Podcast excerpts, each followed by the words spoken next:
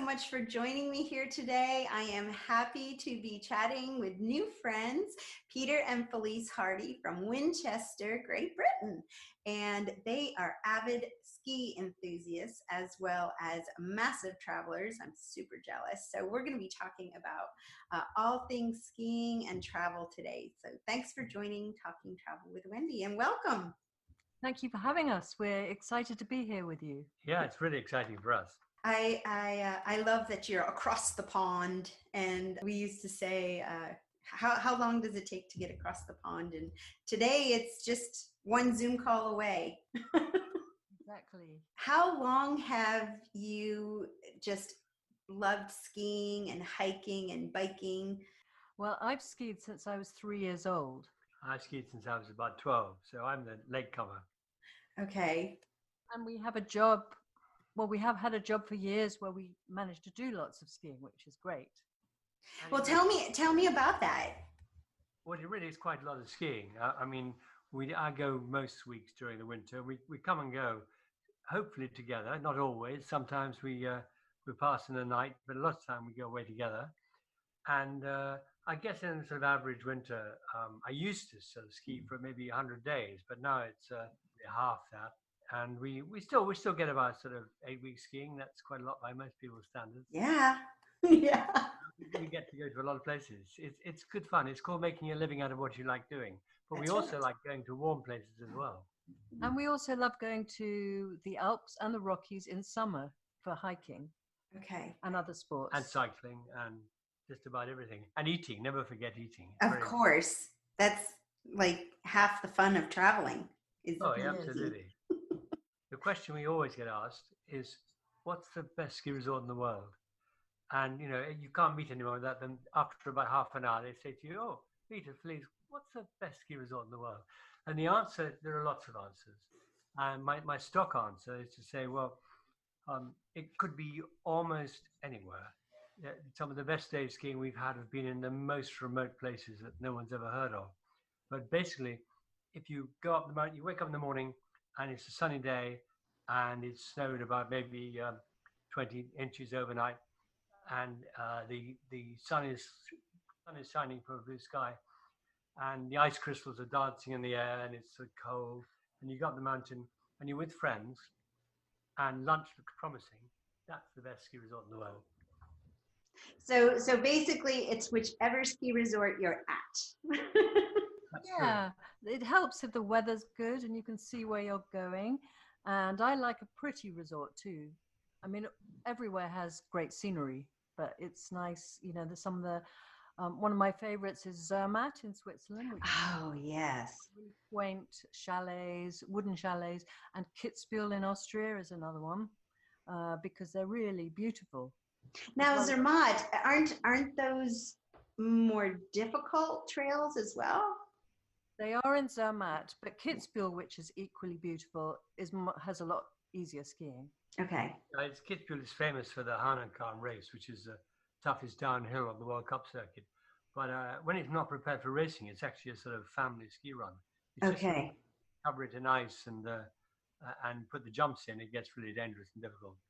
I was going to say there's lots of easier skiing in Austria, which is and all the villages are so pretty and there's lots of atmosphere, which you don't always get in the more modern resorts. And then there's what is our, actual favorite resort, not, not the stock answer, but the actual favorite resort. And it is unquestionably Jackson Hole in Wyoming. We love it because it has great atmosphere. It's a cowboy town. It has you see elk walking around and um, a moose, occasional moose. Yeah, sometimes you want to avoid those. Um, and it's just really just full of atmosphere and um, lots of little lovely little shops and restaurants.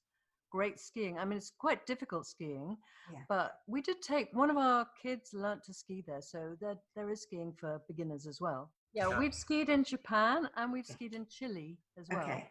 and japan is amazing. Uh, you've got to like sushi and you've got to like the baths they have onsen baths which are uh, in hot springs and you take all your clothes off. They're single sex, but you take all your clothes off, everyone together to go in, and that's what people do.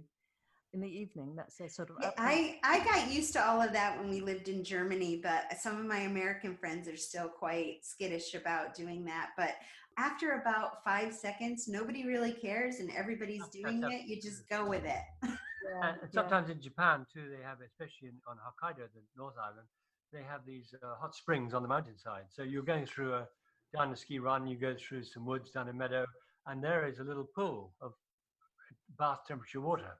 Wow.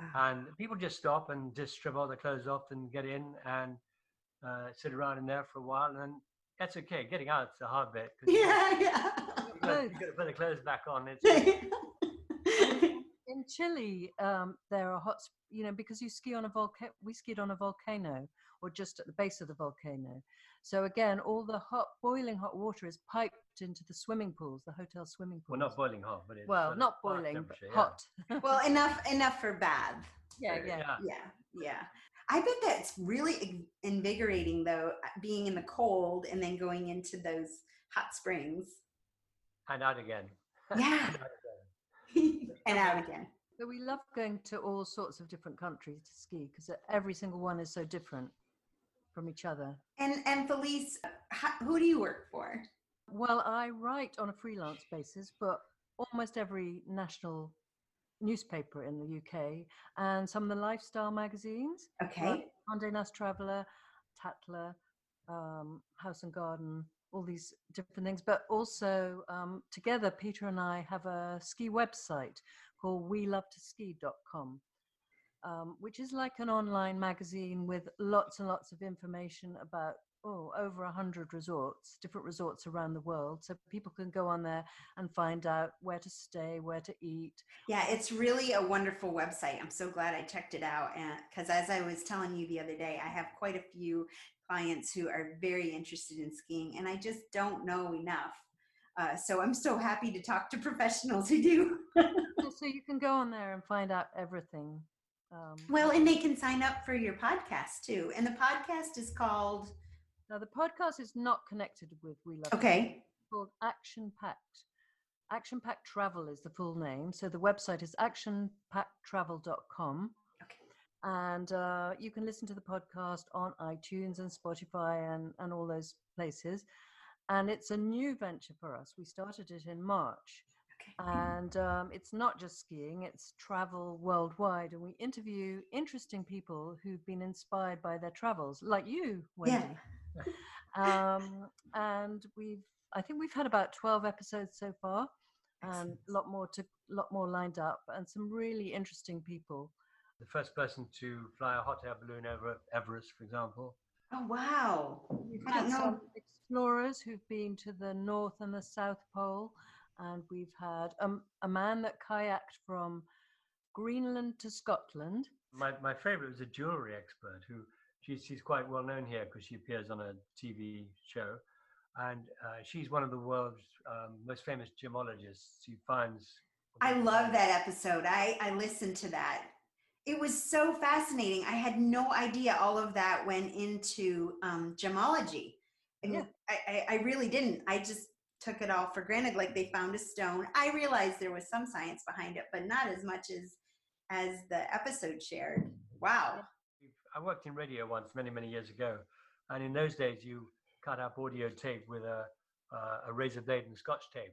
Yeah. These, these young people, they just get on there and know right away, intuitively. Makes me so mad.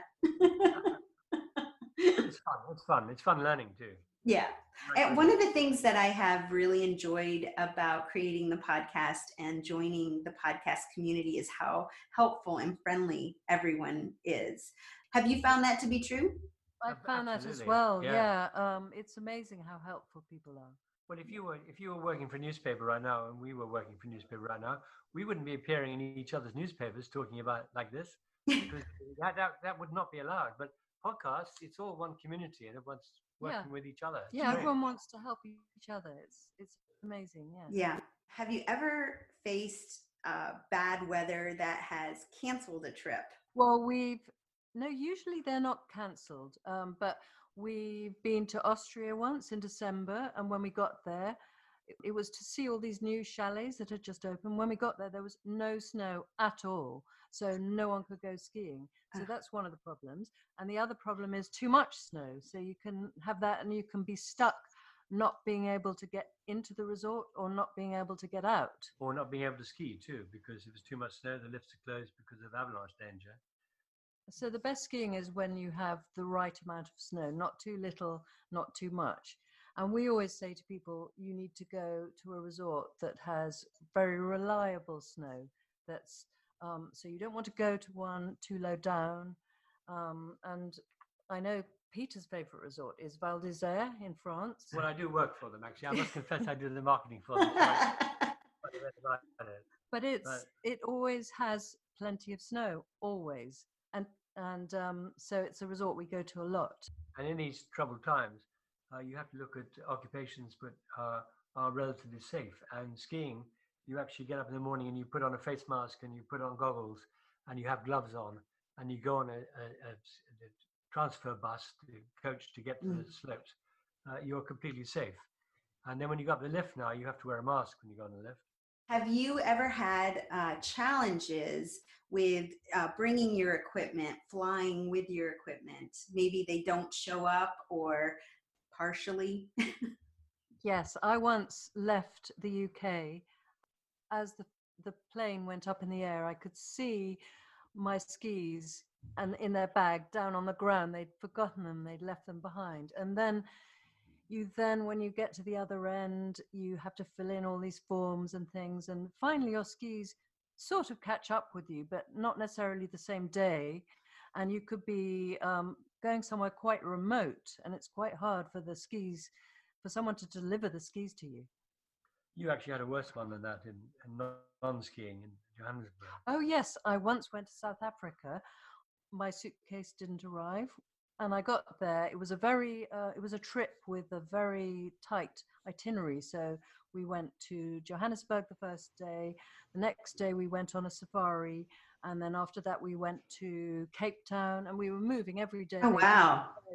Anyway, my suitcase didn't arrive, and I had nothing with me apart from what I was standing up in.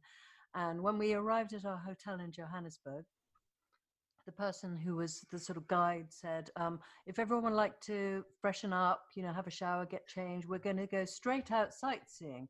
So everyone could do this apart from me. I had to go out in my the clothes I'd been wearing on the flight, and I felt sort of yucky. And um, in the end, I had to go. The, the guide had to take some time out to take me shopping so I could buy some clothes because I didn't know when my suitcase would arrive, and we were going on a safari the next day. Oh, wow. Um, so people lent me things to wear. Anyway, the suitcase never turned up. Just never turned up again. Never been seen since. Never been seen again. after, after that, I can tell you, she always puts her sunglasses and important things in her in her hand luggage.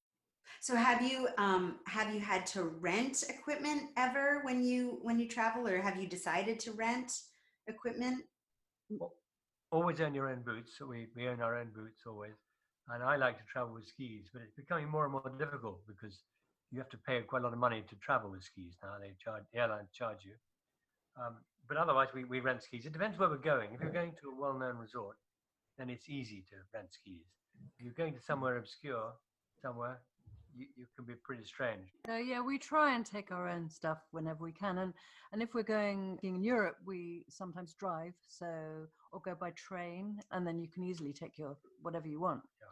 Well, thank you guys so much for joining me here today. I really enjoyed uh, talking with you, and I absolutely look forward to a follow up interview to see where we are, maybe in a couple months, and maybe before you can start skiing again. Yeah, that would be That would great. be great. Well, thank you very much for having us on the yeah, show. thank you. It's Yes. Hi, thanks for watching the video. I hope you enjoyed it. I have much more content on my website, travelwithwendy.net, and you can also support this channel by becoming a Patreon patron. The links are below. Remember, it's always an adventure when you travel with Wendy.